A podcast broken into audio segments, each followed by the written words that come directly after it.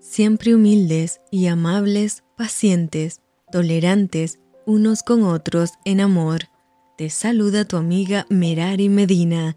Bienvenidos a Rocío para el Alma, Lecturas Devocionales, la Biblia. Segunda de Samuel, capítulo 21. Hubo hambre en los días de David por tres años consecutivos, y David consultó a Jehová, y Jehová le dijo, es por causa de Saúl y por aquella casa de sangre, por cuanto mató a los Gabaonitas. Entonces el rey llamó a los Gabaonitas y les habló. Los Gabaonitas no eran de los hijos de Israel, sino del resto de los amorreos, a los cuales los hijos de Israel habían hecho juramento, pero Saúl había procurado matarlos en su celo por los hijos de Israel y de Judá. Dijo pues David a los Gabaonitas, ¿Qué haré por vosotros? ¿O qué satisfacción os daré para que bendigáis la heredad de Jehová? Y los Gabaonitas le respondieron, No tenemos nosotros querella sobre plata, ni sobre oro con Saúl y con su casa, ni queremos que muera hombre de Israel. Y él les dijo, Lo que vosotros dijereis, haré. Ellos respondieron al rey, De aquel hombre que nos destruyó y que maquinó contra nosotros para exterminarnos, sin dejar nada de nosotros en todo el territorio de Israel. Dénsenos siete varones de sus hijos, para que los ahorquemos delante de Jehová en Gabaa de Saúl, el escogido de Jehová, y el rey dijo, Yo los daré. Y perdonó el rey a Mefiboset, hijo de Jonathan, hijo de Saúl, por el juramento de Jehová que hubo entre ellos, entre David y Jonathan, hijo de Saúl.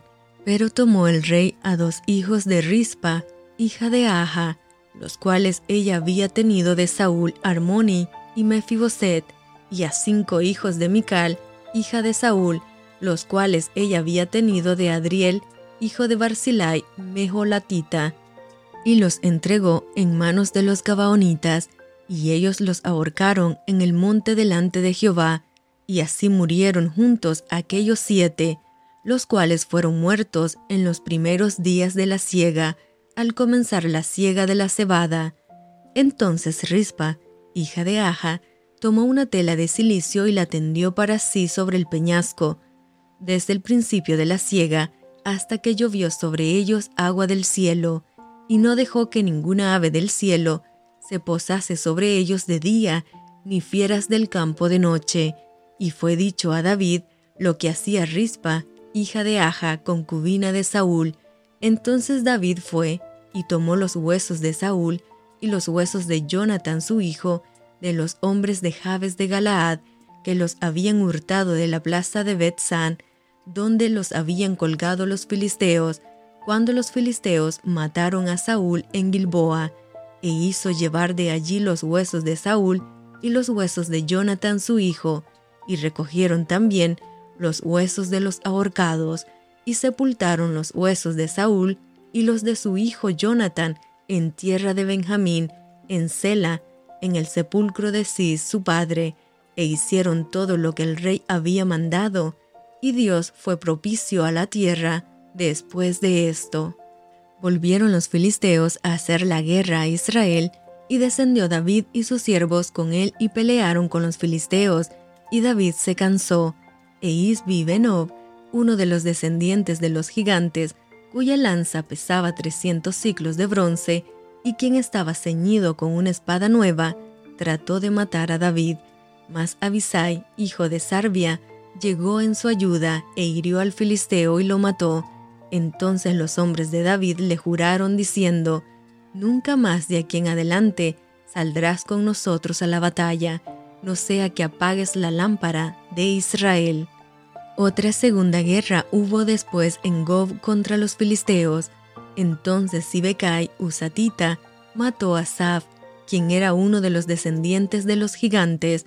Hubo otra vez guerra en Gob contra los filisteos, en la cual el Hanán, hijo de Jare Oregim de Belén, mató a Goliat Geteo, el asta de cuya lanza era como el rodillo de un telar.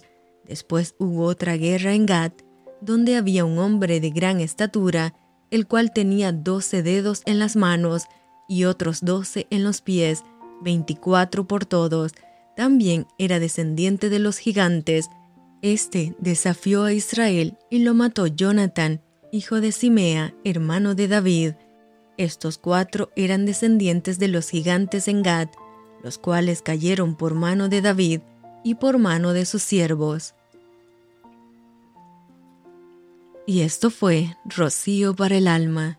Te envío con mucho cariño, fuertes abrazos tototes y lluvia de bendiciones.